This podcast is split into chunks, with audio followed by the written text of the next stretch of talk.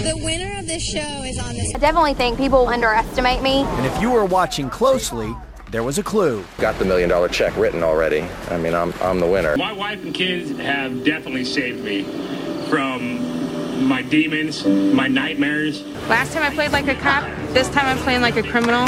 Past will eat you alive, but the future will save you. But at the same time, it's uh, it's it, this is a, a business trip, as I like to say. Welcome to the Winners Edit, a Survivor storyline and editing podcast. I'm your host Joe, And I'm your host, Dan. and today we are covering episode 11 of Survivor Ghost Island. That is, the finish line is in sight, and the finish line is in sight for us too. There's only three episodes left after this. Which is wild. I mean, it's crazy that we're at the final eight and there's only two episodes left, but Yeah. I wonder if we're going to get another double boot or if we are. I guess we have been tracking that we'll go to six for the finale, which I never like, but uh, looks like that's what we're going to do. Yeah, but I, I think it'll work okay.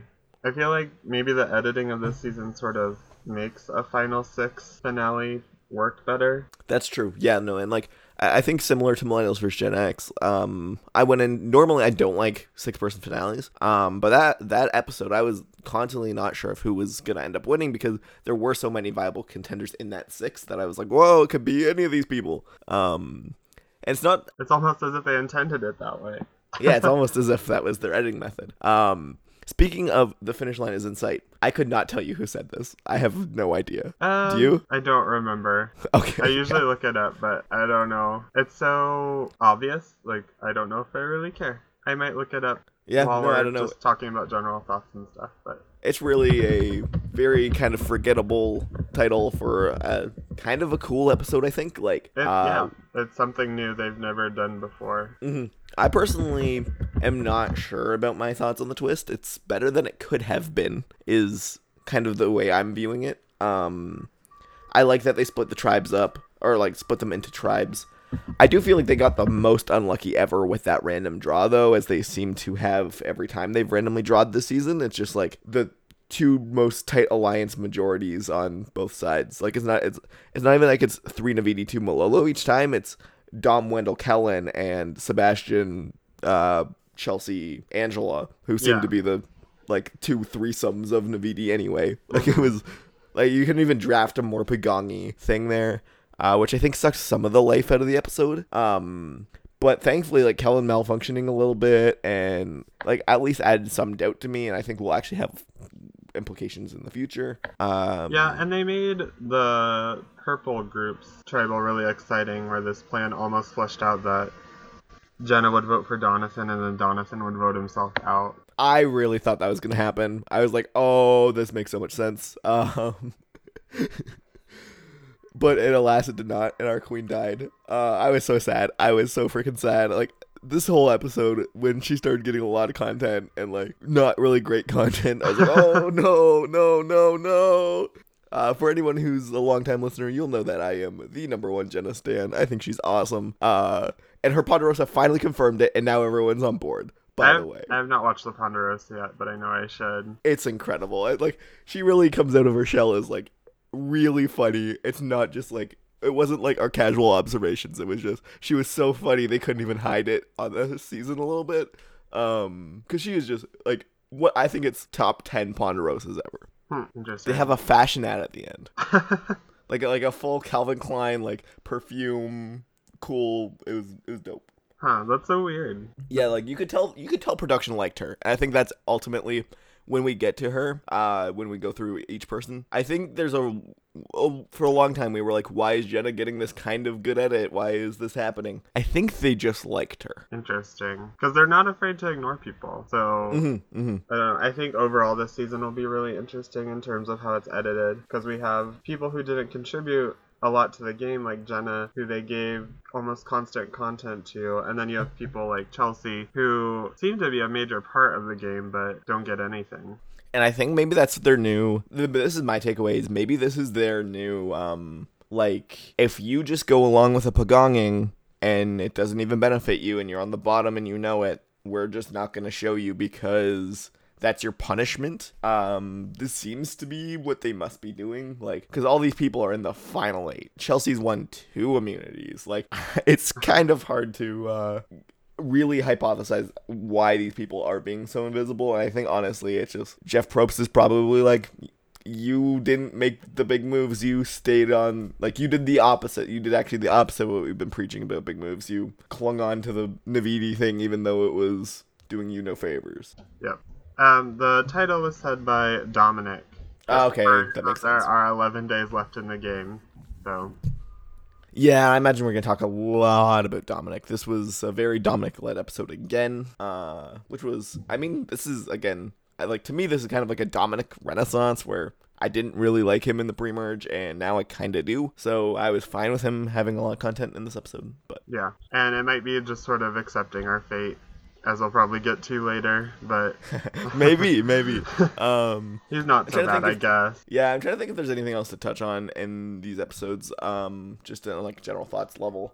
Um, like the tr- like I guess I was I was entertained by them. Like they were good. I still like this season quite a lot. Yeah. Um, I think a lot of people seem to be dipping on it a little bit, but like at least for me, I don't know. It might be that I really didn't like Game Changers or Triple H at all. Like I was really bored by them. Like most of the time. Uh, so maybe it's just coming off the heels of those two seasons that I really didn't enjoy. Uh, but this season I enjoy. So it high up for me. Like it's probably like middle of the road season, but like to me that's really good and fun. Yeah, I don't know if it's just because I've done so much detail into it this season, but I really I really do enjoy this season. I like all the characters and when they do sort of not balance the editing like this, it makes me think there's something more. It's like why we think what's up with Jenna or what are they doing to Chelsea and that's one of the things I like. So, yeah, I really like this season and maybe it's just the editing mysteries too. Like why mm-hmm. are they doing certain things to certain people? I don't know. I think like there is always something fascinating when somebody like a couple people take up all like so much screen time and then it's like you watch as see who else takes the place, right? Like in Kaôh Rōng, it's like Tai takes all the screen time and like Jason and all them. Like like there's like a couple even Aubry, like there's a couple people who take all the screen time and then when you're watching it you're like none of these people are winning what's going on and you're watching the backgrounds and that's where Michele pops out. But like I I agree. Like I think there is something fascinating when a lot of people are kind of a lot of people are on like a similar level of under the radar. Yeah. Uh, I do think sure. unlike Kaôh Rōng, one of these big people is gonna win though. Uh, With that, I think that's our kind of thoughts on the episode. I liked it; it was good. Uh, and so every week we go through sort of the stories and narratives that we see throughout the entire season that are maybe added to uh, if there's any sort of like continuing themes, whatever. Uh, we just go through each one. We give them a little name based on kind of how we see it Yeah. going. The simplest way to describe it. Um, so first, we'll, I guess we'll start with playing with your gut, which was front and center in this episode Oh, with for Kellyn. Uh, first, we get um, Kellyn talking about, oh, Naviti turned on me and lied to me and tried to backstab me. Uh, but you know, my gut tells me to stay with them anyway. hmm And I think we're getting to the point where maybe playing with your gut isn't optimal play. Because I would say it's also gut that drives her to use both her votes when she didn't need to. Yep. And maybe that is our thing. This line was also attributed to Chris in his boot and just kind of him in general. He says he'll never go out with uh he'll never uh play the game not trusting his instincts, which is pretty much the same as trusting your gut. Uh and you we all saw how that turned out. Uh maybe this is a negative thing that we're supposed to be Yeah. taking from it. Yeah, I would almost associate it with Donathan in this episode as well, because he was going to play his idol on Jenna, which would have sent him home, but then he played it on himself, which just wasn't needed. So, Mhm. yeah. Yeah, like maybe there's something to um playing with your gut is more akin to being paranoid. Yeah. which I do think it's kind of telling us, and almost like the importance of keeping your cool is more important. Uh, I think is tying into this a lot. Yeah, I would agree with that. We're seeing Domenick, who is sort of said to be paranoid earlier on, is now really stepping away from that and saying he has good reads, and he does, and it's reinforced in the edit. Oh yeah, and I think another thing is maybe here is the like the big difference is so playing with your gut is uh, seen as a new thing. Jeff describes it as this. "Y- After 35 seasons, you're still teaching me how to play. Uh, but in another episode, Dom- Domenick talks about how fear keeps you sharp. Maybe this is these are the contrasting themes. You can play with your gut and get paranoid, or fear will keep you sharp, so you never let your let you get paranoid. Uh, I think that might be what the season's telling us we should be doing as Survivor players. Mm-hmm. Yep, I agree with that. Anything else on that? I think that's all my thoughts for this theme. Like again, it's so clearly tied to the fall of Kellyn. I think at this point. Yeah. Uh, honestly, I would be another one that we often talk about is one bad decision, and we'll get to that later. I, I think this is these are actually connected, and we had them as branching off themes, but I think they've finally converged. I think they're very similar at this point. Um, I agree with that. I don't know if the double vote play will be really sold as her one bad decision.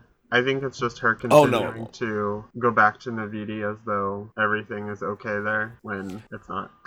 Yeah, and I think actually the the most relevant confessional to this in, in this episode for me was yeah, like Kellyn saying she trusts her gut and all that. But I think the number one thing that completely to me sold that this is not something we should be doing is almost immediately after that scene, we get a confessional from Wendell being like, and the best thing about our alliance with Laurel and Donathan is so many people here think it's Naviti versus Malolo, but it's not. Yeah. And I think that is the ultimate dagger to Kellyn's kind of ideology to really put it front and center that she is not a reliable narrator and she is this kind of goofy character they're poking fun at that we've kind of been tracking all season. Um, is like this is Wendell getting that dagger to be like, by the way, it's not that, and you're trusting your gut to a fault. yeah, definitely. Put the eraser down.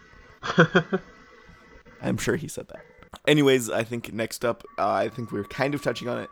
And uh, I guess this is something I, I should say beforehand is because we're approaching the end of the season, a lot of these themes are going to start converging, and we're going to get a way clearer picture of what it means for this season, right? This is the final eight. Well, it will be the final eight. Um, so this is where you see how these things actually interact with each other and what might be the winner story, what might not, not be. So I think the whole complaining Navitis versus best of all time Malolo tribe theme through the pre merge and even till now, it does play into trusting your gut because Kellyn couldn't see beyond Naviti Malolo, so they had to tell a huge story about Naviti versus Malolo. There had to be like a hero tribe, there had to be a villain tribe. You know, what I mean? like they had to have these different things so that that storyline of over trusting your original tribe could be told effectively. I think. Yep. Uh, yeah, I agree with that. I think there are some stories though that we might pick up on, but they're not hugely important or just like red herring. Um, I don't know of any at the moment, but we'll have to check for those as well. Yeah, I think a good example would be like that the pretty people for Libby, right? Like I think often the most amazing survivor stories do take place in the background. Um I, I, I think that it's one of the things I love about the show is that they do really good foreshadowing, they do really good storytelling often. Uh, and only one of them is the winner story. And then there's like I think a good season has all kinds of little stories for everybody. Uh even if they're not super front and center and blatant, if you pay super close attention, I think you can see that they are trying to tell stories. Yeah, I'm trying to think of yeah, like Kellyn. I think for Kellyn tr- trusting her gut to a fault, I think is an example of that. Yeah, and there's always that one big story. Well, there was last season at least where everyone told their secrets, but Ben didn't, and that's why he won. So we're going to see probably someone who doesn't play with their gut is going to be shown in contrast to like Kellyn and the others. I agree with that. Um, other than that, I mean, it's I guess for this one, it's uh the complaining complaining of EDs versus Best of All Tribe Malolo. Uh, this I think at this point, I there's a Malolo in the final tribal council, and then they're gonna try and appeal to this. I think that to me is where this is going. Uh, I don't know if it actually means anything because now there's not even a Malolo for their Gonzo. Like. Yeah. Two Malolos leave in this episode, and that sucks. Uh, real sad to see Michael go. Real sad to see Jenna go. My two favorites. I was devastated. Uh, but in addition to that, I do think this jury is a lot of Malolos. Uh, almost, almost will be the majority, like pretty close to the majority. Uh, and I wouldn't be surprised if they have a lot of swing in the jury and that's ultimately why this gets hyped up so much um and also just to show why this one alliance does really well because it goes beyond Naviti versus Malolo which is i think ultimately what all these things are telling us is good players see beyond their original trap Yeah, I think it's interesting how it did get to a point where the two Malolos left are just Donathan and Laurel. Mm-hmm. And yeah, there's no like Malolo 4 or anything. And but we are being shown that even though Naviti won in the end, there's still these intertribal dynamics at play. that will lose the game for the Navitis right like Yeah. like not only is there inner tribe things but the most vocal Naviti speakers are the people who are suffering the most from viewing the world as Naviti versus Malolo. Mm-hmm. I think that's kind of I think it's brilliant that they actually pulled this off as a story because I, I understand it would be hard to tell. Like I, I I get why they have hammered it in so much because I think that's the only way you do it is you show in the pre-merge Naviti sucks and they're the villains and underdog Malolo is then you have a cool underdog story and then your actual heroes of this four person alliance of Domenick Kel- uh Domenick Laurel Donathan Wendell. Wendell uh you show them being beyond all the negative people. So they don't actually have Naviti negativity because they never viewed the world as Naviti versus Malolo. And I think Yeah. that's impressive that they told it. I love that there are players and I like that they're rewarding people seeing beyond their tribe. Because you, you can tell I think from a game design standpoint from everything they are not happy with like even Jeff looks irritated when Malolos keep dropping Yeah, because there's so many good characters that we've lost from Malolo, like Brendan and Stephanie, now Michael, and it looks like we have duds on Naviti. I know we Mhm. think differently, but yeah. I'm trying to think if there's anything else for this. Do you have uh, any other uh, thoughts on the kind of Naviti versus Malolo overarching story? I don't think so. I think it is interesting how Kellyn keeps playing up Navidi strong, and it looks like they've pretty much won. It'll definitely be interesting to see where it goes next episode now that it's just Malolos that are part of that four person alliance. Yeah, at this point, I really don't see how uh, Malolo leaves before the uh, finale. Like, especially if it's the final six. Like, I could see Donathan leaving like sixth or something, but like Yeah. that's still in the finale. Mhm. Um, so to me, I think we're gonna get probably the two invisible. I, I I bet it'll be Angela Chelsea. Granted, I've been saying that for literally ever, literally every week. Like I'm like Angela and Chelsea must go next week. What a blindside when Chelsea won that immunity. I must say, I was that was the number one surprise of the night. I was like, okay, how does I actually got very upset, but we'll get to that when we get to Chelsea. Yeah, I think it's Um, just such a blindside now that one of Angela, Chelsea, and Sebastian for sure is making the finale. Mm-hmm. And I think it- that is some bad storytelling. I have a pretty strong idea of who it's gonna be, but Hmm. yeah, we'll get there. Okay. Uh, I, I, my, I guess I'll just say it. I, my, my take is that it'll probably be Angela, Um, who yeah. is way more developed than the other two. Yep. Uh, okay. Next up is the family, which not really sure had too much in it. I mean, you got kind of like mafioso Domenick talking to Kellyn, uh, and being like, "No, like, there's no idol. Don't worry. Uh, I may not be a genius, but I can read people." And then you also got Kellyn being like, "They blindsided me, but I still agree with them. I still like them a lot." Um, so I guess that is kind of like it's still front and center. It's just I don't think there was any real new development. I think the part where Domenick and Wendell are talking to one another and they're like, if we turn on each other, we're dead, kind of plays into this. Yeah, actually, that's a good point. uh, Um, it's a really interesting thing to foreshadow, where we've seen Domenick and Wendell as so, so tight. We weren't really even considering that they might turn on one another, but now the show has brought it up, so it's something. I think the interesting thing there is Domenick talks about how he will turn on Wendell, but Wendell doesn't really talk about how he would turn on Domenick. Yeah. Uh, which is interesting. I don't. Okay, maybe this is a good time to have this little tangent. So Domenick in this episode straight up says, "If I need to cut Wendell, I will." And Wendell's like, "I think it's good that we stay strong. Nobody knows about our four-person alliance. We'll ride that to the end. We got this." I don't know if this is actually a good look for Domenick. I, I came out of this episode being like, "Okay, lock it in. Give it to Domenick. He's got it. He's even saying he's gonna cut Wendell. Like they're even foreshadowing that."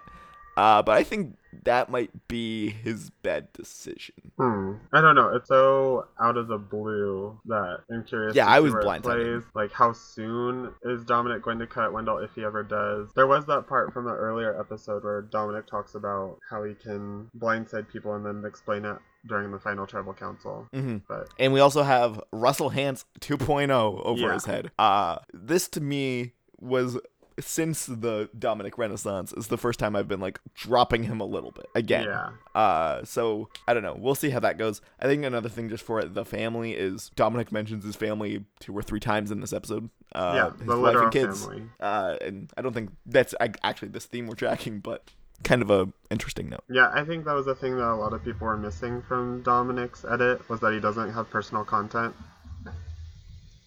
And I think with him mentioning his own family like multiple times, I think that looks really good for him. But you're right I- about yep. him cutting Wendell. I agree. I agree. Uh, and it's probably like my take is it's probably not good to talk about your family when you're talking about cutting something that's been described as a family in the game. Mm-hmm. But maybe it is. It's kind of. I'm not 100 percent sure where I stand on that. Next up is this idea of fresh new life, the importance of recentering, uh, which I think at this point we can safely say is Domenick's story. He recenters after Chris leaves and has been calm ever since. Yeah. Has not been paranoid to the point where he can call idle bluffs. He can that other people believe in, everyone else believes in except for him. He apparently just has the best read ever now that Chris is off his back. uh, and I guess it's also somewhat Wendell's story, but not for a while. Uh, I think, yeah, at this point, this is all Domenick. Yeah, I think they've actually like shown a lot of scenes where Domenick just looks calmer.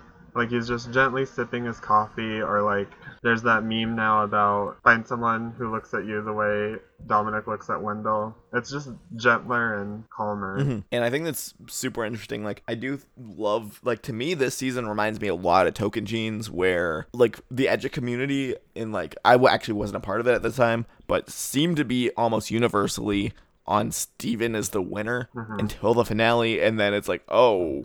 And I think it's very interesting, is it's like, I think we're on, and at least for me, it's like, is it Domenick or Wendell? Which one of these, which one of this bromance is gonna win? And I have no idea still. And I think that's kind of interesting, Is it's very token cheesy, where you know this one duo is gonna win because they're so complex, they're so much above everybody else.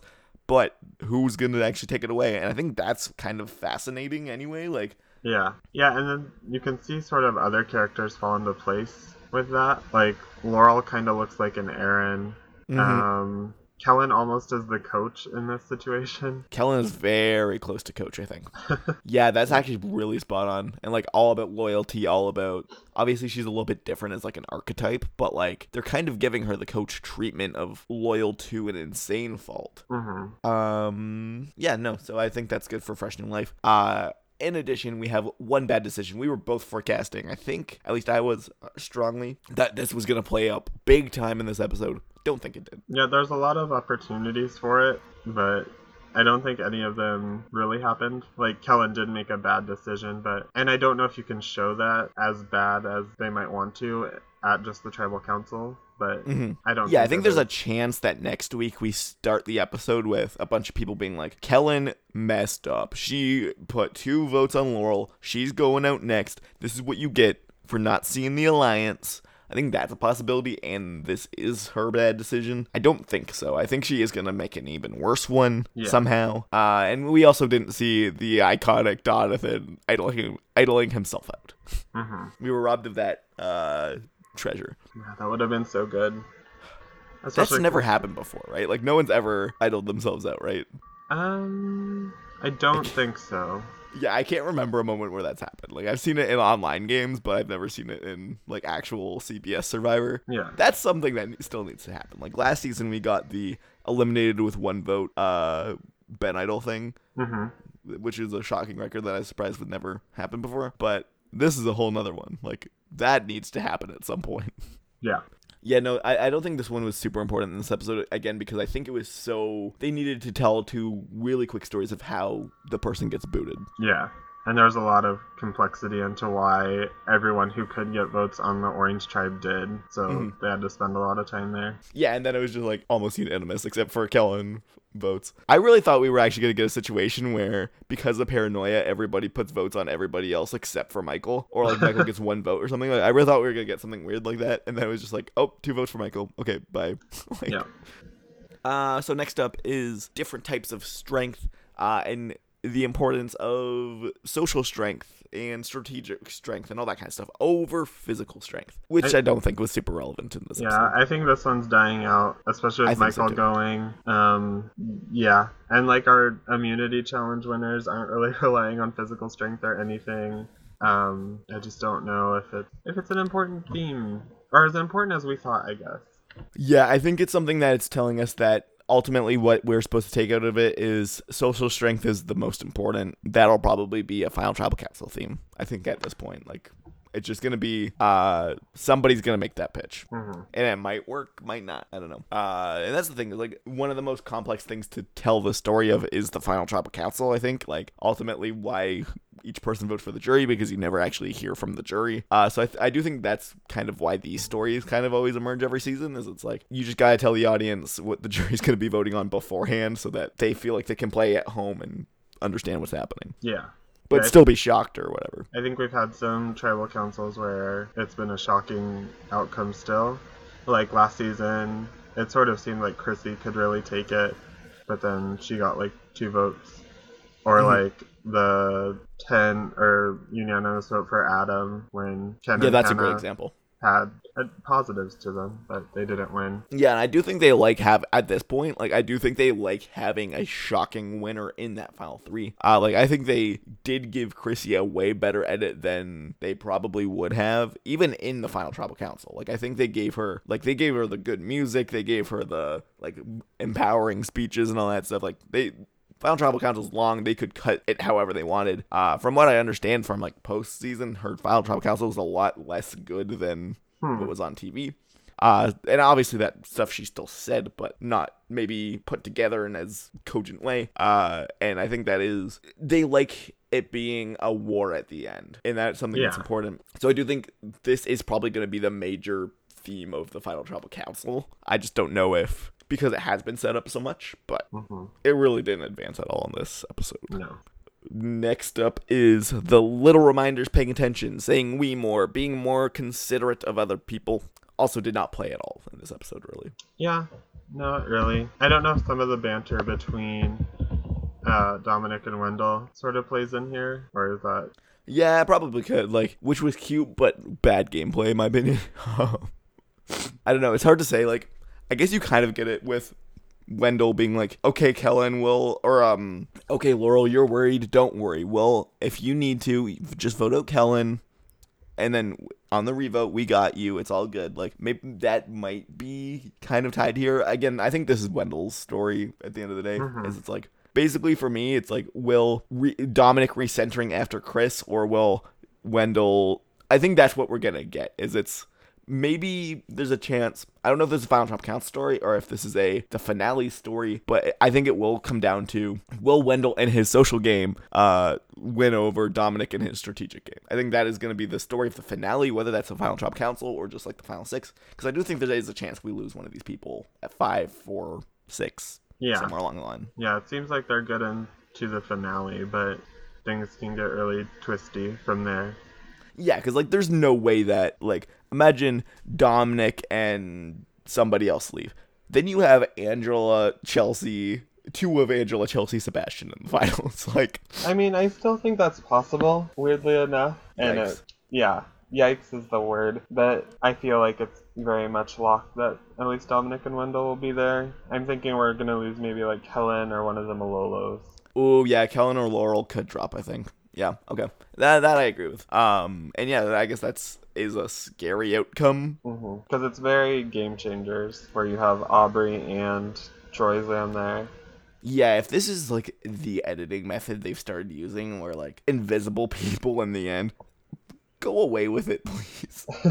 it's a terrible way to edit a story. Like you want to believe that. Like I feel like so even before I was an editing person, before I paid attention to this stuff, I, I, was always attracted by the strategic gameplay, and I think that's the thing that always kept me coming back. Is the best is the idea that the best people make it near the end, and I feel like recent seasons have been telling us sometimes really terrible players who aren't even worth considering at the Yeah, end make the end, and then it's just like I feel like it puts the entire the entire game in question because you're like, oh, this fourth place favorite, like Terry Deitz, was he not as good as I thought? Was he gonna lose? Oh no! What if he made it to the end? Then he might have been invisible. Like, there's so Mhm. many times where it's like, it. I I really don't like when there are really invisible people, unless it is like somebody who's just loyal to a fault, and I guess they have a pro. Like, it is difficult to edit that kind of like like I guess with Troyzan, it's like what was really different between him and Brad. They couldn't figure it out, I guess, so they gave Troyzan nothing. They just invisibled him to make Brad competitive. Yeah. I don't know. For me, I wish this would die. I much prefer like Millennials vs Gen X. I am so high on. I talk about all the time because the final six was all pretty co- like they all had content. You know what I mean? Like they were all Yeah. Even Bret was the least visible by far, but he was still visible. Like he was still a character. He still had some good moments. I could still in five years I could tell you some a couple things about Bret. Mm-hmm. Could not tell you a couple things about Troyzan's game. Could not tell you a couple things about Ch- Chelsea. you know what I mean? Like Yeah, I think um, Bret, even in a season like this, like you might still think, or like casuals might still think he has a chance to win. Um, but yeah, it's hard to think, oh, Chelsea or Sebastian or Angela, those people are going to win when they're just sort of pushed to the back. Yeah, and I do I, I do know like a lot of my friends who aren't educators aren't huge into Survivor have liked this season a lot less than I think more like, it seems to be like hardcore people like this season, less hardcore people don't uh because they feel like they don't know a lot of the people. I don't that's very anecdotal, but that seems to be my kind of read on things. I wouldn't be surprised if this is a huge reason why. Like, it, yeah, it's cool that we do have like these main characters that we care about, but I feel like a lot of people, like former me, we're mostly here for the strategic gameplay and when you're telling us like 8 out of 10 people don't have a chance Yeah. I, I feel like it's hard to believe in like even if you're not an educator i feel like that's what the story is telling you that chelsea angela um, sebastian that they don't matter because they're not good like they're bad at the game if you don't believe in educate like they're telling you it's bad they're bad at the game we know that it means they're probably just not relevant, but there's not a huge functional difference in what those mean. So if you're just a casual watching, you're just like, oh, a lot of these people suck. Yeah. Yeah, that's a that's an interesting way to look at it. Um, do you Um, have any other stories? I'm trying to think of any that kind of popped into my mind just this week. Um, I know Anthony D46 on Reddit mentioned overconfidence as a story. Um, there's a lot of people who have been shown as overconfident in various ways, whether it's like Kellyn being overconfident about Navitis, or um, he said Wendell being overconfident by not looking at like what happened with Desiree last episode. Mm-hmm. I don't know about that one so much. See, for me, the the the reason I don't like putting that one on the board is mostly because I do think the story of Survivor as a TV show is when you get comfortable, that's when you're vulnerable. And that's I think the story of every season of Survivor is you can't ever be comfortable. You have to always be thinking. You always have to be on your feet. You can, humbleness is important. Like the uh, the mighty fall. You know what I mean? Like that is kind of like the story of Survivor as a TV show. Uh, so I do think yeah, like you could go to Borneo and like Sean gets his comeuppance like you know what I mean? Like like Mhm. e- every season has overconfidence because it's a very human trait. It's a very thing that is just the nature of Survivor. I, I don't think it's different. Like for me, playing with your gut does come up in a lot of Survivor seasons. It's different because of its extreme focus in this season. Yeah, yeah, I'll agree with that. Um, I think on the flip side, uh, if you're going to talk about overconfidence, something like Survivor, Samoa is about overconfidence. So that would be a front and center theme for me. Uh, but in this season, it's just, to me, it's bog standard. Overconfidence is not good. Uh, it doesn't really mean anything, I think, for the long term story. Just like, and also that's almost always going to be a episode to episode story. So like, all of a sudden Desiree's really overconfident in her spot in the game and she blows it up. Like people get overconfident, they fall. It's never like someone's starting to become overconfident. It's like you're either overconfident or you're not. Hmm. I was thinking about Survivor Amazon, where like the merge is kind of this overconfidence train, where like Roger and Dave think they're going to do really well, and then they get voted out, and then Dina thinks she has a bunch of power, and she goes, followed by Alex, and then Christy. So Oh yeah, Christy gets that like beautiful confessional being like, I finally think I can do it. I've tricked everybody. That's a good one. So- um But yeah, it's more of a thing where it's pushed to the forefront, just like playing with your gut or different types of strength. hmm I agree. I'm trying to think if there's anything else. Like, uh, I do think maybe the importance of like uh being seen as a duo is very, I think, front and center in this. Like, like almost like the power couple or something like that. Uh, with Domenick and Wendell as like the forefront. But I feel like other stories kind of encapsulate that. Like. We do get Domenick, or we sorry, we do get Wendell talking about like you know everybody knows me and Domenick are working together, but you know what? Nobody knows about our other duo. Uh, like there is a lot of um like kind of duo talk. Uh, but I do think that was even more front and center in Triple H, for example. Uh, and like there are a couple of these stories. But yeah, like if any listeners ever have any ideas, you think we're wrong, you think you you think there's a story that you want us to pay extra attention to, uh, that we might be missing because there's absolutely a possibility that we just completely something completely goes under the radar for us. Uh, definitely comment on Reddit, send us an email. We have a contact form on the website. Uh, the winners edit, sorry, the winner edit dot uh, wordpress.com, right? Yeah, that's right. Uh, yeah, w- w- it'll be in the show notes no matter what. Uh, so yeah, just contact us definitely if you have any ideas for themes or whatever. Uh, we love hearing feedback and all that stuff. Absolutely. Uh, so, anyways, we'll now move on. Every week we go through each person and kind of f- try and figure out where their stories sort of go and what it means for them. Uh, this doesn't necessarily mean whether they'll, they'll what or not, but just kind of how we think their story has gone. Uh, so first up, we always do this alphabetically, which means Angela, I think, has been the first one every single week. Yeah. Shocking to me because I'm shocked she's still here. Yep, she had a nearly invisible episode. And Yeah, it was. I put her invisible. Well, she said one thing, and I'm always hesitant to put people as invisible anyway, but yeah, not a good look ever, not a good look at Final 10. Yeah, Final 10 when not only that, like file 10 when you're going to a vote that's five people Yeah. and like you're only competing with screen time with Chelsea, Donathan, Jenna, and Sebastian and you get a invisible Oh boy.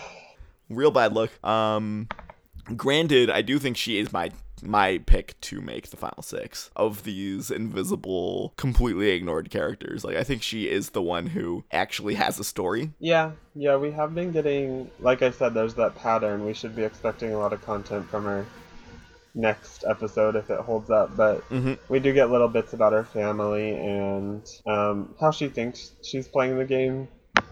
It's not always the most um, well read or anything, but she's there. Yeah, she's unaware and she's not afraid to do things to stir the pot and all that stuff. I don't know if they tell us about her, if that about her, if she isn't this one who rises above the other ones. Uh, maybe that does, but you can tell they at least like her more from production standpoint than the other two. Yeah. Uh, and I'm assuming she's more relevant, so I do think she has a little bit more longevity. I still think she could be a losing finalist. Um, I don't think the other two could be losing finalists, so that's I think- one thing for me. Even if she is a losing finalist, though, it's very much in that Troyzan vein of, Yes. yeah, but what did you do? Yeah, like like no one's gonna consider voting for her, and like it'll be her in a duo or something if it's the final three. Yeah. Ev- Everyone's like, mm, sorry, Angela, you want to cast your vote? go, just come join us. It's the final two. Yep, that's about all to say on Angela, I think. yeah, I agree. Like she completely gone in this episode. So next up is She's an interesting character based on what we thought of her pre or preseason, where we were like, oh, Angela's first boot.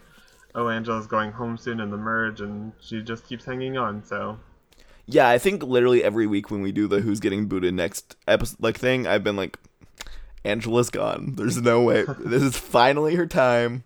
Nope, not once. Uh, and uh, I think that will be in two years when people are talking about Ghost Island. That's gonna be the thing that they drag on this season. Is we're in the final eight and there's like six invisible people. Like, Yeah. that's gonna.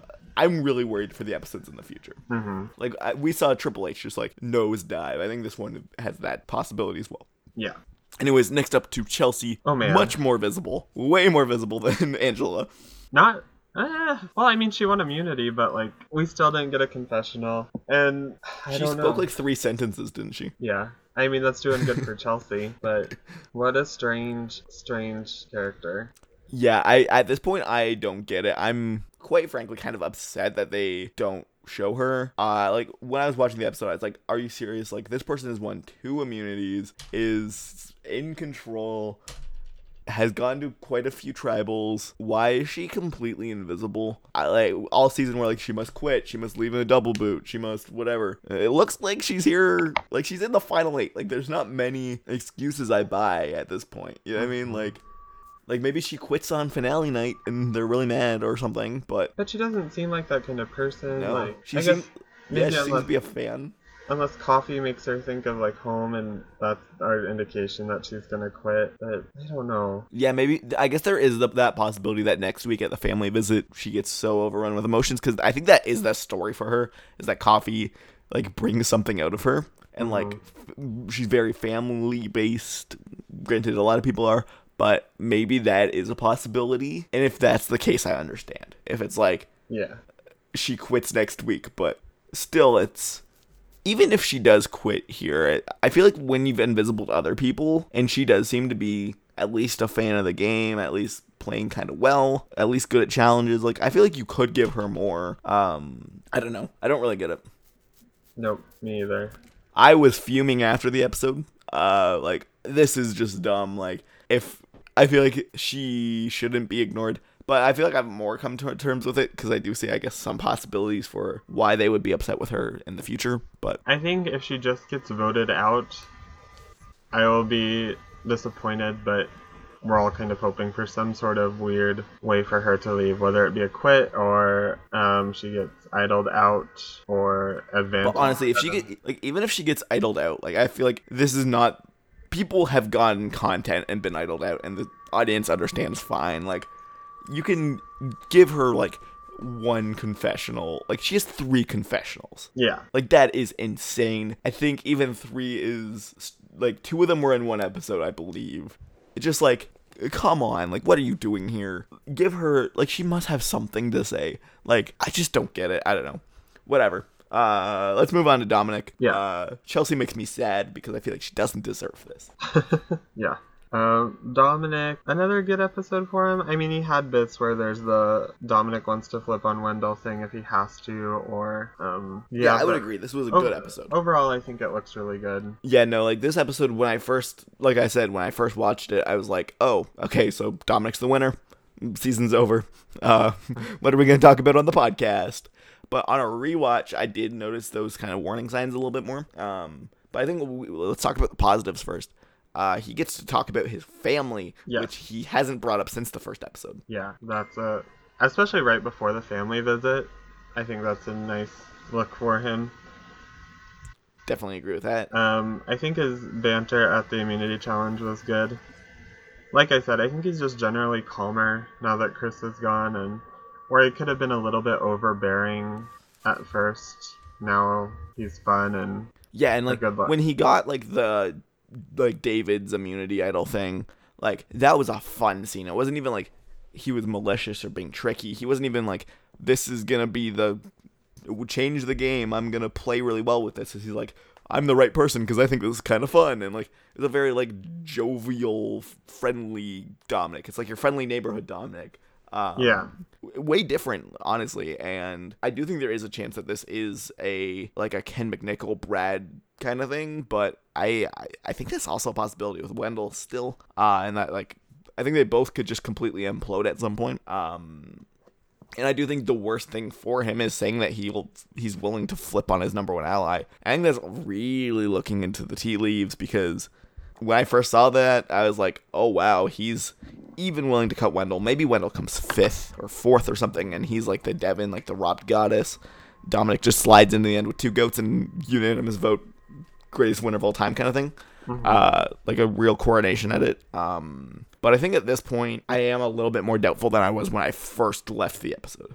um, yeah, yeah. It really is sort of just this constant like three-way battle between him and two others, and Oh, for me, it's for me it's now a strong two way battle. But well, hmm. like for me, it's Domenick or Wendell. I don't. This episode for me was too bad for Laurel. Like, really, yeah, like to me, this this episode was it wasn't bad. It was just not good enough. And I feel like so many times we've been like, she just needs a little bit more next week, and I feel like like time's running out. You know. interesting. Um, Uh, but yeah, for Domenick, like it's it, it's cool that he won an immunity. That's I don't know, that's good for him. Um, I kind of didn't expect that. yeah, Oh, this is actually right on point.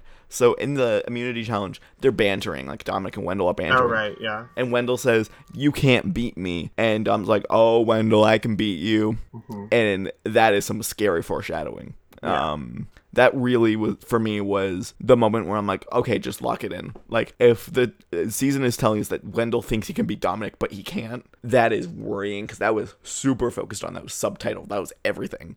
I was like, oh no, oh no. I think that is actually the single best moment, and I I almost forgot it. yeah. I think that's all I have to say on Domenick. I think now he's just getting kind of what we expect if he's going to win this, like mm-hmm. a, a really good version of that.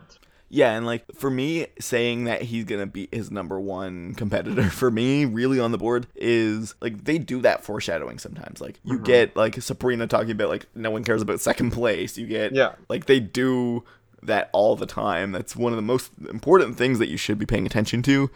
and that's what the episode told us. And I was like, yeah, for me it is. Domenick was a great episode for Domenick. Like really, really perfect if he's gonna be our winner. Mm-hmm. I'm surprised I'm saying that. Like I, th- I maybe we should. Um, I think like my number one complaints with Domenick throughout the season were in the pre-merge. Like to recap, kept being like, and people were easily fooled by Domenick's pathetic fake idol, and he's overplaying and all that stuff. But it seems to have completely gone away. I don't know what that means. I think it's just like the power of the Chris versus Dom thing, and Mm-hmm. now that that's gone away.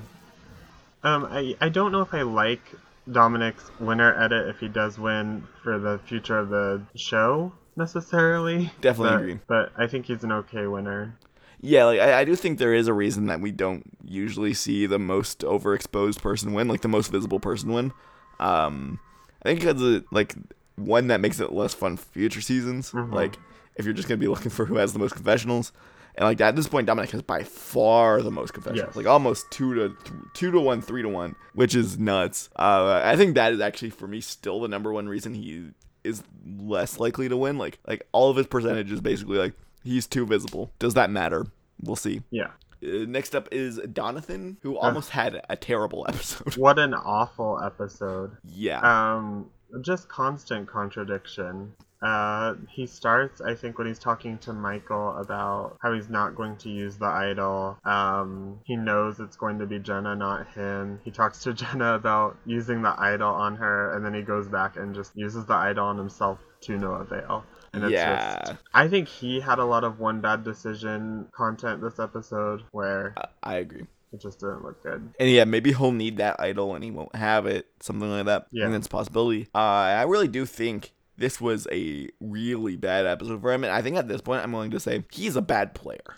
Like, he's not good at this game. Uh, Yeah. And he's making it far. Like, I think he's making it far, and so they're justifying it a little bit. But if he makes the end, I think they're going to roast him. Like, I never thought I would say this pre merge, but I think if he makes the end, he's.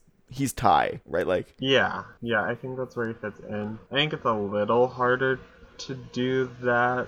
I mean, just on the editing we've seen, I don't know how you sort of say, oh, Donathan, these are the bad moves you've made, other than his idol play tonight. But yeah, I guess him just flat out denying Michael the ability to borrow the Yeah. It was just so blunt. But I Mhm. guess what else are you going to say in that situation? But it really Yeah, no, shocked me, coming from him especially. And like they could have just not shown that. You know, Yeah. like that's something they could easily not show because I'm sure he said that a bunch. Like you know what I mean? Like, I'm sure there's all kinds of things like that, little tiny moments. Uh, and they chose to show that one. And it was just like Dom and Donathan looks kind of mean to our underdog that we've been loving all season. Like it's really not a good look. Uh, I think at this point, maybe we were supposed to take like Bradley saying Donathan's out here just for a vacation more at face value than I thought. Um, I do think there is a lot of this kind of stuff where I think Donathan's getting a better edit than he probably is deserving actually on the beach. And I think we've been kind of tracking that, but kind of in the background. Like, um, last week, uh, he finds that idol with Malolo, and it's like, wait, I thought Donathan was a secret agent, but not actually with Malolo. And it's like, oh no, he actually is with Malolo, and the show's telling us he's not. And now at this point, he's not even really putting himself in a good position. Like, if he does view the world as Malolo versus Naviti, which it seems to be at this moment what he views it as, he's just letting them die. You know what I mean? Like, he is, I don't know. To me, it's clear at this point that he's not really a good player at all. Yeah, he got when Jenna was talking to Chelsea and Sebastian about the vote. Sebastian was like, "He's the f- vote flipper no one wants," and I know it's uh, distraction so that Jenna doesn't question things, but still, it's not a good look that you want people just wanting to say that. Oh, yeah, 100%. Yeah, Uh, I think, and yeah, like, I think if he does make it to the end, it's just not like you weren't really you didn't have the game these other players had. Like, what did you even do? Yep. I, I do think there is a chance maybe he is this one bad, bad decision person. It's not this one. It could be something else. Uh, but I think that is definitely a possibility that like he completely messes up his game just like Tai did, and he even gets Tai's idol, which is kind of a funny little uh, note. But um, and he gets to the end. Maybe he does make final tribal council. He gets up on stage, zero votes. Sia comes up and gives him fifty thousand dollars. I think that is on the table. Uh, I don't. I think that's his highest payout. Uh, I think that's a possibility. Like I think it's a pretty high possibility. Yeah, yep. That's about all I have to say for Donathan. Yeah, me as I know a lot of people still are like, he has such a good edit, but I just can't see it at this point. There's so many like flaws and contradictions and I think the weirdest thing is from my research, as you will, uh, it seems to have rebounded after this episode, and I do not get that because I think this was a terrible episode for yes, Donathan. absolutely. like, anyways, uh, on to another person who had a beyond terrible episode. If anyone thinks Kellyn is winning, eliminate her from your list just so like if you want the cool points, you know, like we uh, we often say like don't worry about the cool points, just it's for fun. Don't put Kellyn on your list, please, please. I see so many people with Kellyn as like number two because it's like people are still saying she's like Michele Fitzgerald, and I'm like, no, no. It's such an interesting character. This person who's just so committed to tribal lines. Even when the like they referenced to the jury once and it was like Chris and Libby are over there. Or not Chris and Libby, Chris and Desiree. More Navitis than not. And still she holds on to it. It's it's so obvious that the show is like not wanting you to think this is a thing. Like their one alliance that they've been playing up is two Navitis and two Malolos. Mm-hmm. The only just- alliance. And the spokespersons for Naviti in the past was Bradley, like dirt and sand Bradley. that was the spokesperson. Like this is real bad, and it's just like Kellyn inherited Bradley's edit at this point. I'm willing to say, um, and she's just she's malfunctioning. She doesn't view the world as it is, and that's the story for her. Is she has no perception at all, and I wouldn't be surprised if production's mad at her and they're like, Kellyn, we, what kind of super fan does this? Like, what kind of super fan goes on the show and like pagongs against their best interest, like like rages against voting blocks and trust clusters and interesting gameplay and like like I'm sure they are very disappointed in how this turned out. I I do want to say I think like everyone is being mean to Kellyn at this point. Like a lot a lot of the internet fan community is against her, and I just think you gotta make sure you're taking into account she's on an island starving, and she's Oh, not yeah, seeing like- all the angles that we're seeing, and just. Even though we think it's just not good gameplay, like I understand where she might be getting those perceptions. Oh yeah, no, and like the thing is, I'm sure that of all the people on this cast, if I were to meet them in real life, I would like Kellyn the most. Uh, she were like preseason, she was my favorite between her and Wendell. Um, I I couldn't decide, and I was like, I'm gonna go with Wendell. Uh, but Kellyn to me is somebody who I'm sure is a lovely person, and I'm like it really does seem that way. Yeah, and I she not- can she can be funny at times. Like Kellyn Keller is great. Like Mm-hmm. her confessional when she thinks Michael has an idol, she like goes like, "Gosh darn it!" and it's just perfect. I don't know. I like her. I wish She would be my favorite playing- person if she wasn't the Pagong robot. You know what I mean? Yeah. Like if she wasn't completely hell bent on Pagonging at all interest, if it wasn't so epic to Pagong, I would be loving her because I do find her charming. Yeah. But it's almost how charming she is with the story she's getting that drives me nuts. You know what I mean? It's like th- Yeah. this is she's getting like the Ryan Ulrich like, look at me, I'm in a turtleneck, aren't I funny? Ha ha ha. Pagong, pagong. Like it's it's very like um uncanny where it's like I'm supposed to be liking this person who's making the jokes and stuff, but they're they're talking like a villain, but ah. Yeah, they're a super fan, and I know sometimes there are problems with super fans, but this is a really legitimately funny one. But they're just not doing fun super fan things. yeah, like they're like the issue is like they're a super fan who is playing like that mom who gets cast who ruins the season, like the Sunday or something, who just like doesn't do anything and like just wants to like chill out. Like you know what I mean? It's like she's occupying two archetypes kind of at once of like the blind follower and the super in your face, willing to make big moves super fan. And it's like uh, you can't sell me both of these things. Like, Yeah, it's like her. She's a strategic archetype, but her strategy is to pagong, and Yeah, those don't like- play together well. You know what it is? She's like a super fan if they were playing on Survivor Borneo. Like Yeah, she's like Richard Hatch, but like you know what it is? It's like people often say like, what if Richard Hatch played ten seasons later? Maybe he wouldn't have been a good at the game and blah blah blah. maybe this is what it looks like. It's just it's somebody who's trying to pagong in a world that's like, mm, guys, we don't even like like we don't even like each other. Like, what are we doing? Uh, I think anyway, yeah. a lot of super fans are also shown in underdog situations, and Mhm. so there's a lot to. It's troubling to have her in a overdog position, kind of. Yeah, exactly. Like it's like often their stories is like think of Sari being like, I got off the couch and I'm scared of leaves, and now I'm gonna try and, uh, despite my inadequacies, I'm gonna manage to use my strategic gameplay to sneak my way to the end. And Kellyn, it's like you don't even get that. Like you don't even get Yeah. like she's bad at that kind of stuff, which is an easy way to make like get sympathy and stuff. Uh, it's just like. Yep, she's in the she's in the driver's seat and she's driving herself off a cliff and is loyal to a crazy fault. Like it's it's she's a great character, I must say. It's just Yeah. I get why they make her the villain. I think it's a genius move to do this. hmm I think at this point she is the villain. Like I think we were correct. She is the villain. What a like light villain though. Like, Mhm.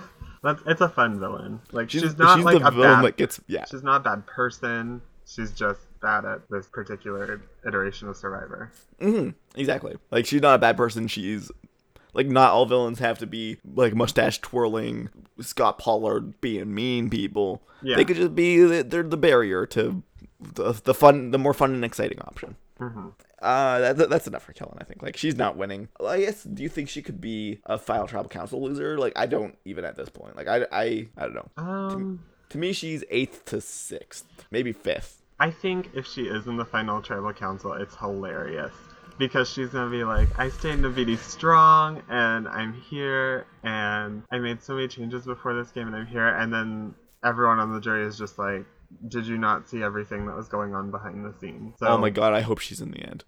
okay, no, I'm I'm I'm all in. That's gonna be hilarious. They're going to d- eviscerate her. Like she is gonna be roasted so hard. And then you know what? A cool person gets a hundred thousand dollars. Yeah, whatever. That's that is actually my new preferred option. I think it's possible. Is Kellyn the cool person? Like yeah, I think she Okay, is. a cool- okay. I Yeah, I think she's a cool remember the payouts and okay, yeah. Um, and in addition, uh, we did get like the repeat, like we talked about this weeks ago, months ago, maybe, um, of Kellyn literally getting like a repeat confessional talking about her divorce and like becoming a better person and all blah blah blah.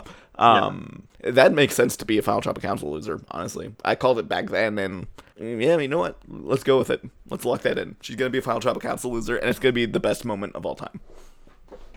I don't know. It's interesting because a lot of there's not much being forecast. Like I don't know who would go next episode really, or like where a lot Yeah. of these people are shaking out. So how exactly a Kellyn leaves is interesting. So Well, clearly everyone views her as like big and threatening. Yeah. So I, I wouldn't be surprised if it's just like she's threatening. This is a boring episode. that Woo, would bye. yeah, that would be really boring. Uh, yeah. I don't know. That's enough for Kellyn. I hope she is actually. I hope she makes it farther because like her in the final tribal council, infinitely more entertaining than Sebastian being there, infinitely more entertaining than Chelsea being there or Angela. So I guess that's my hope. Uh, I have to weirdly root for Kellyn. Uh, We didn't talk about this when we did Chelsea because we didn't think it, but like there is that crazy, crazy theory that this is the season they just go completely off the rails and decide maybe Chelsea can do it.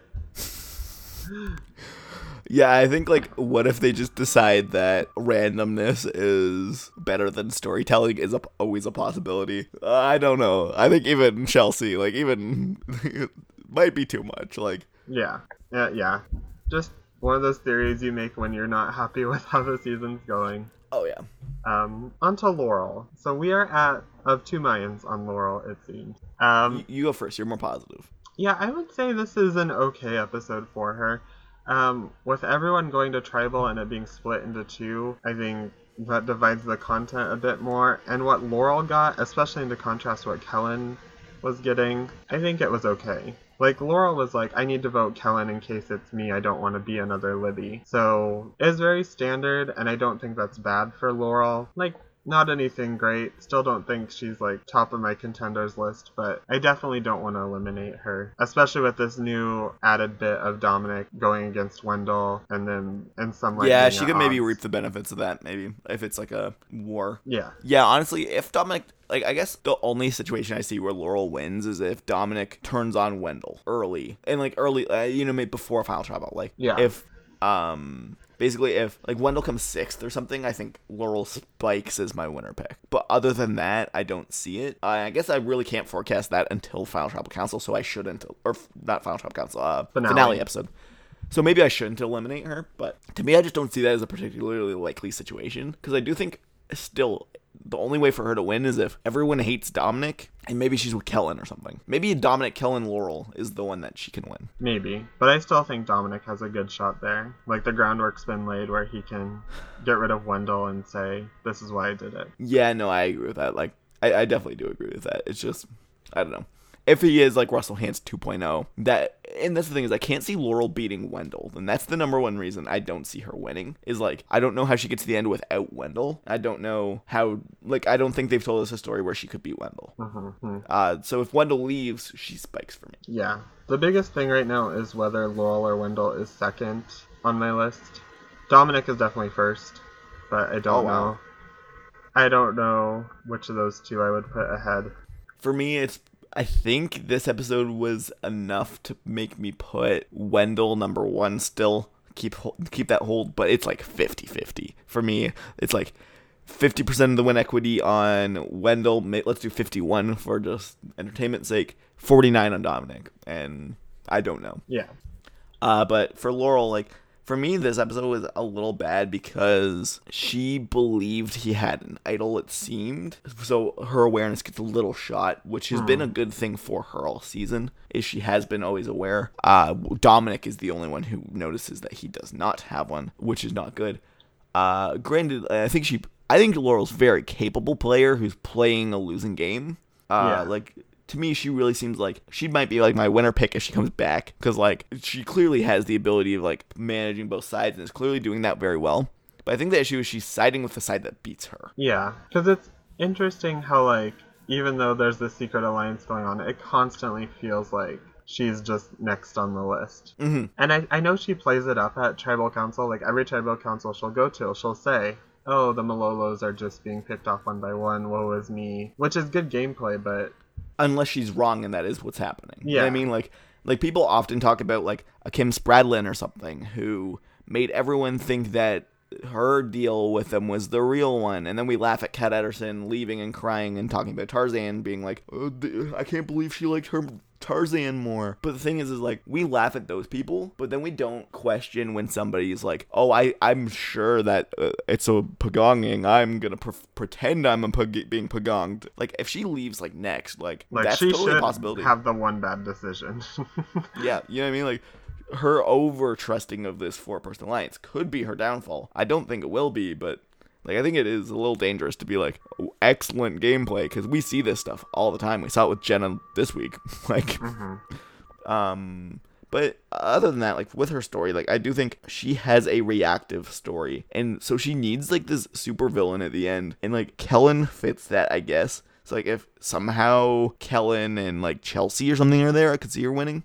But it just doesn't seem like that's on the cards for Yeah, how she gets um, there. I mean, a big, big problem is that they just voted against each other at this tribal Yeah. council. So uh, why they would be at the end together is kind of mystifying. And like the only other one who has that kind of upside is maybe Domenick, and I just it doesn't make sense to me. Like I, I feel like they've told us like I feel like casuals would be mad if Domenick loses to Laurel, Hmm, possibly. but maybe not. I don't know. It's hard to say. Like I just think like every week she hasn't had quite enough. Yeah, I feel like she's getting enough now, but there are those gaps pre-merge that are questionable.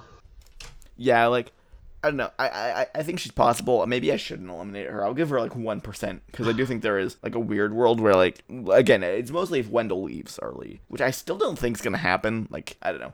I would bet that Domenick gets cut trying to cut Wendell more than the opposite. I mean, she's definitely your third, right? Like, Yeah, she's definitely my third. who do you even consider at this point other than Yeah, really. Like three. other than those three, Donathan is not winning. Kellyn's not Like winning? Chelsea's not winning. then- Kellyn's, Kellyn's not winning. Yeah. Angela's not winning. Sebastian's not winning. Yeah, so it's it's those ones. She's so she's three, but it's like a like not really. That doesn't really mean anything. Yeah, anything. you can get to the end.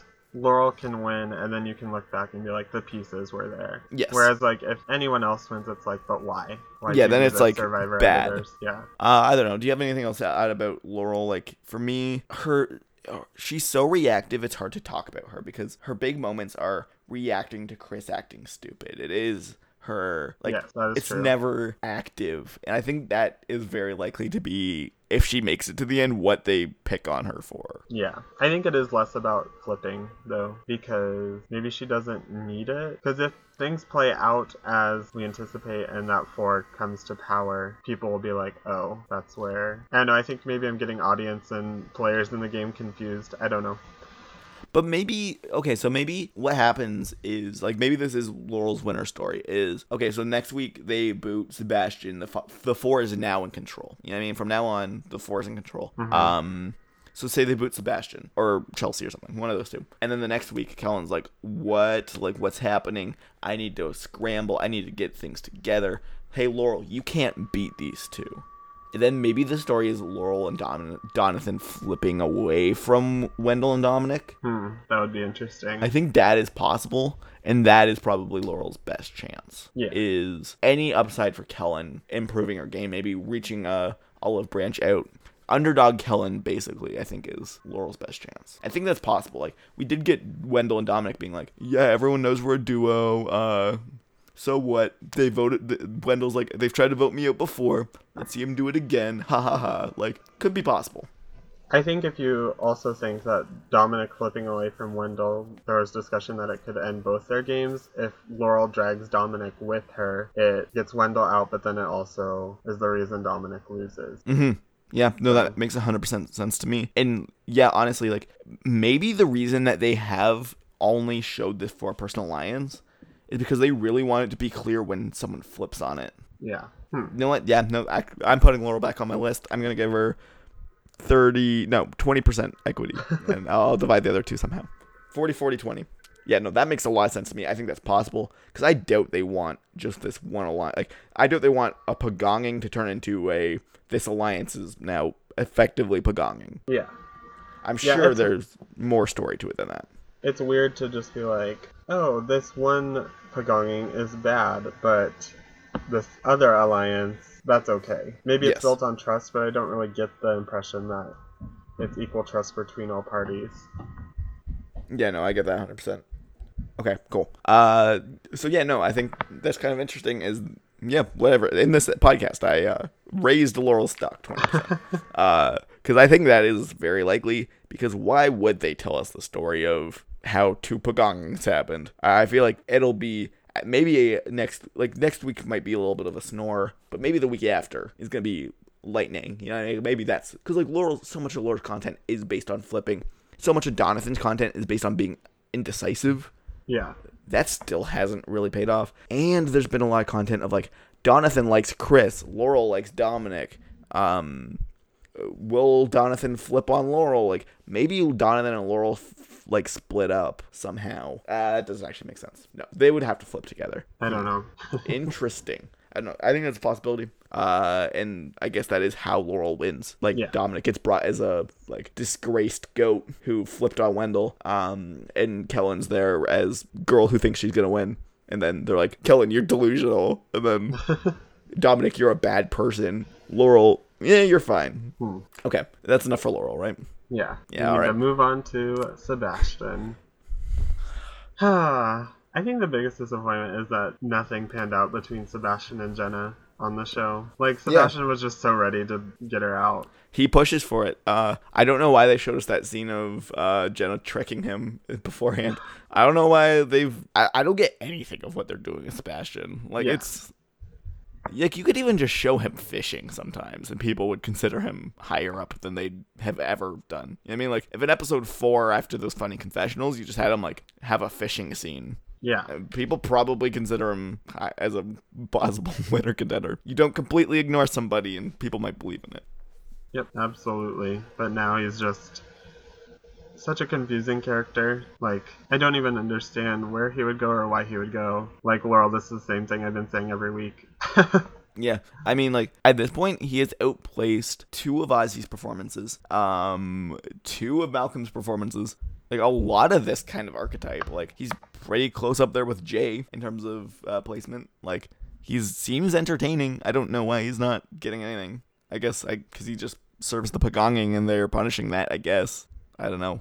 I don't have much to say, and that sucks because I thought he was gonna be a fun character. Yeah. Yeah, we're lumping him in with Angela and Chelsea now when the season didn't start that way. Mm-hmm. And that's unfortunate. And like even comparing him to Angela is unfair, which is the saddest part. Like he is with Chelsea. He's not. Angela is on another tier. Like Angela is like Angela would fit in a normal season. Like if there weren't an abundance of uh, Invisibles, I feel like Angela's a normal under the radar player. Like a normal, somewhat ignored, nothing super standoutish. Sebastian's less visible than her. Sebastian's on like Sebastian's gonna go down as one of the least visible males ever, probably. Like that's bad. Yeah. Hmm. I don't know. I don't have much to say about Sebastian. Yeah, me either. The seafood entrepreneur himself. yeah. Okay, next up is Wendell. Wendell. I don't have much to say about him either. Really? No, I'm just kidding.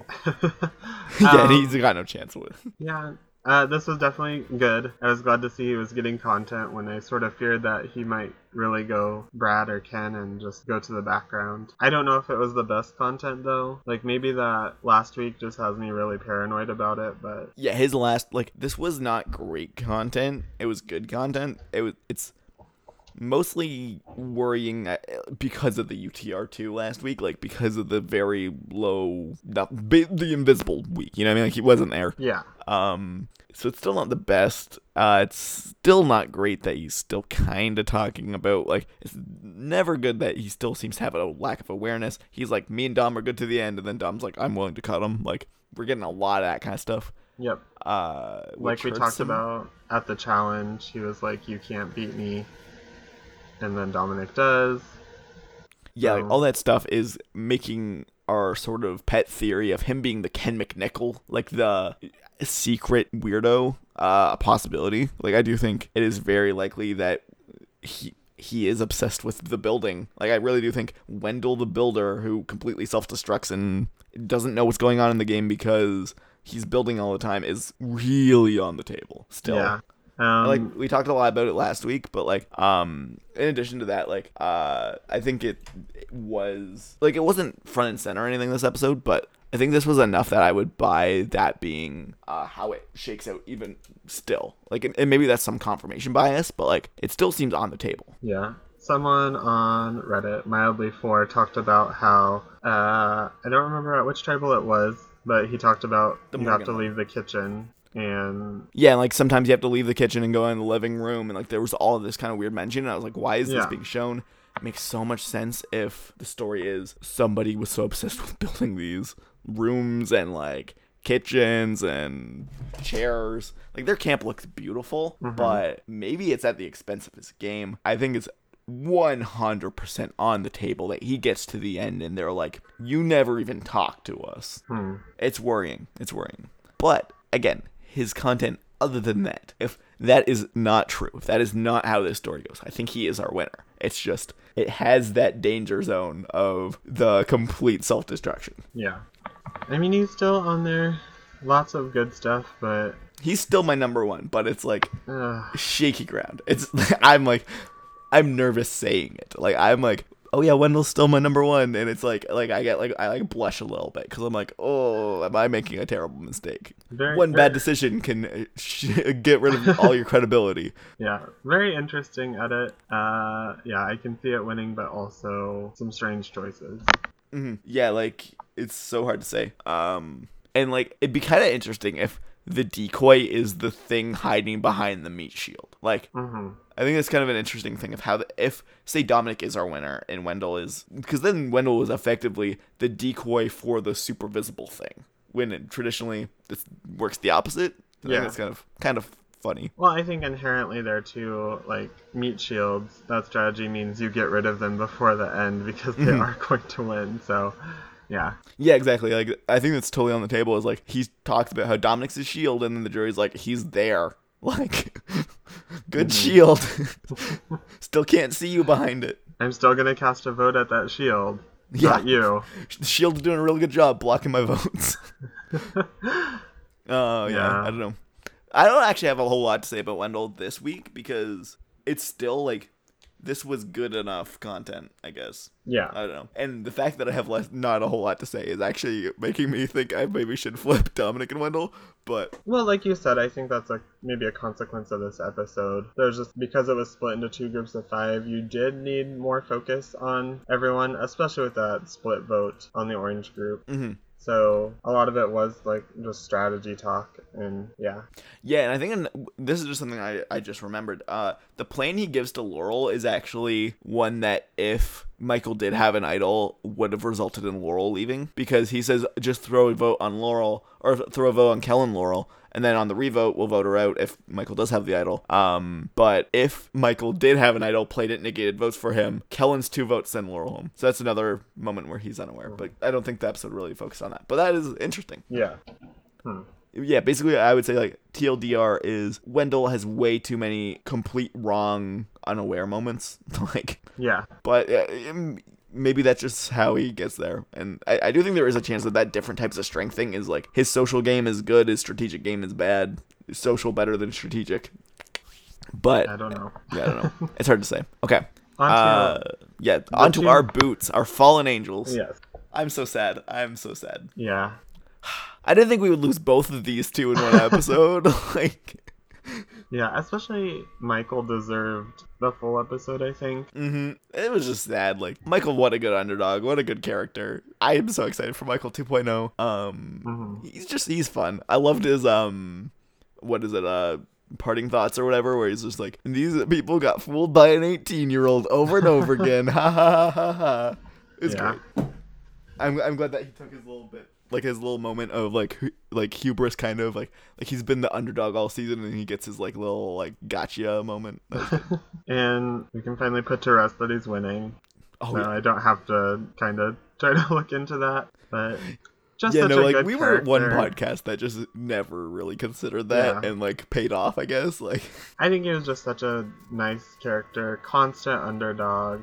Um, like the age thing, like gave him. a and all the soccer moms can go home and be like, and he's only 18. Good job, honey. You know what I mean? Like, it's very, like, you understand why this guy gets the edit. He's Malcolm, kind of. Yeah, Uh, and Jenna is more the question mark. I guess they just liked her. I, d- I don't really know what to say for her story. Really, like, it's bonkers. I think the thing we've been talking about is why not switch Chelsea and Jenna's edits, hmm and then everything makes a bit more sense. But I mean, they're different people, so maybe you just can't do that. Maybe Yeah, I think, yeah, at the end of the day, like, it seems like they actually liked Jenna a lot.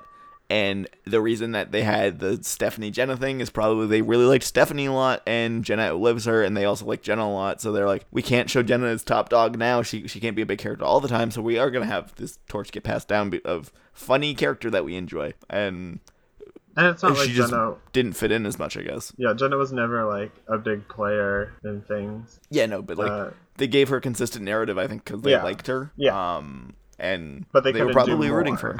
They wanted to do more. They wanted more of a Michael, but Jenna was the underdog that like never went to tribal council and was never in danger. Yes, and talked really fast, and like maybe honestly, like maybe there's a possibility that like Jeff goes in and he's like, "Hey, you gotta give Jenna a good story," and then the others are like, "Dude, she gives really bad confessionals. Like her confessionals are talking at a million words per second. Audiences is not gonna understand." So we're just gonna give us give her these weird out of place confessionals. Like mm-hmm. I feel like there's probably something there where like they liked her because she is like seriously watch her Ponderosa because Yeah, she I'm- is so charismatic. She is so entertaining. She's so funny. I mean, Like, hey, we yeah, saw like- it. We saw it from the beginning. So yeah, we saw it from the beginning. We, yeah, that was awesome.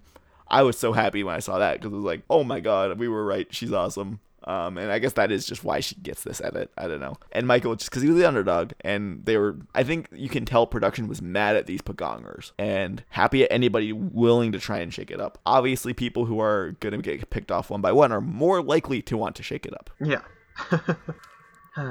yeah, I don't know if like any of their stuff really says much about the season moving forward. Honestly, like yeah. Michael's over insistence on physical strength despite not ever winning a challenge is kind of a story he got, I think. Uh, Yeah. Maybe it's just like a an irony because he wants to keep Gonzalez for physical strength, ends up not doing it, and then goes on to lose like every Mhm. challenge.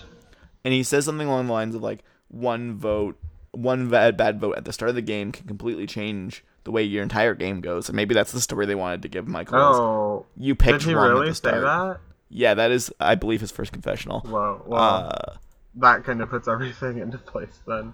Oh sec, stall for a little bit as I open up the thing. Um, we can just talk more about how great Jenna is. I'm very excited for that. Ponderosa. Oh yeah. Uh, here, episode one. Okay.